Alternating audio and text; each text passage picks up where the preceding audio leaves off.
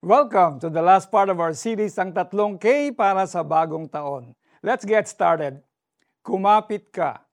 In the last couple of days, dalawang katotohanan tungkol sa Diyos ang pinaalala sa atin ng Word of God.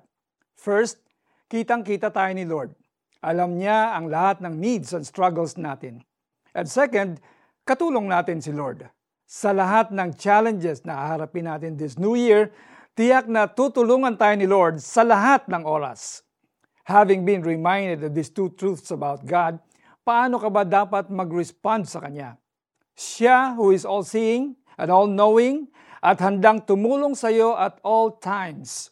Ang pangatlong katotohanan ang sagot sa tanong na yan. And it is this. Kailangan mong kumapit kay Lord all the time. Gusto mo bang maging meaningful ang buhay mo? Gusto mo bang maging fruitful bilang follower ni Jesus?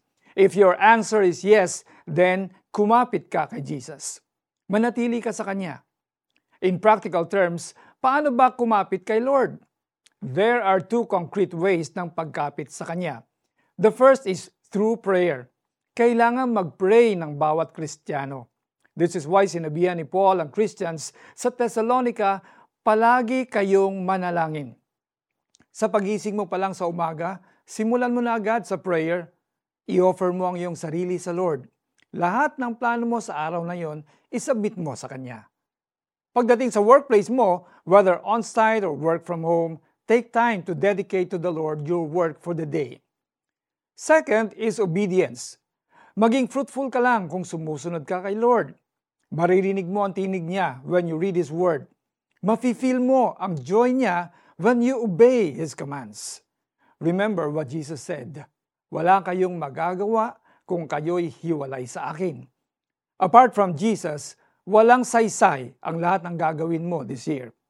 Huwag mong sayangin ang efforts mo. Instead, stay connected to Jesus. Kumapit ka sa Kanya tulad ng bunga sa sanga. Tayo po'y manalangin. Narito akong kumakapit sa iyo, Panginoon. Pangunahan mo po ako at gawing mabunga sa bagong taong ito. Amen. May iba ka pa bang kinakapitan maliban kay Kristo? Ano-ano ito? How can you let go of them? Ako nga ang puno ng ubas at kayo ang mga sanga. Ang nalanatili sa akin at ako sa kanya ang siyang nagbubunga ng sagana sapagkat wala kayong magagawa kung kayo'y hiwalay sa akin. Juan 15.5 Naway maging mabunga ang taong ito para sa ating lahat at sana'y patuloy nyo kaming samahan sa ating araw-araw na pagbubulay-bulay ng salita ng Diyos. Ako po si Pastor Alex Tinsay na nagsasabing, kumapit lamang tayo sa Panginoon sapagkat kung tayo nakakapit, walang makapaghiwalay sa atin sa Kanya. God bless you more.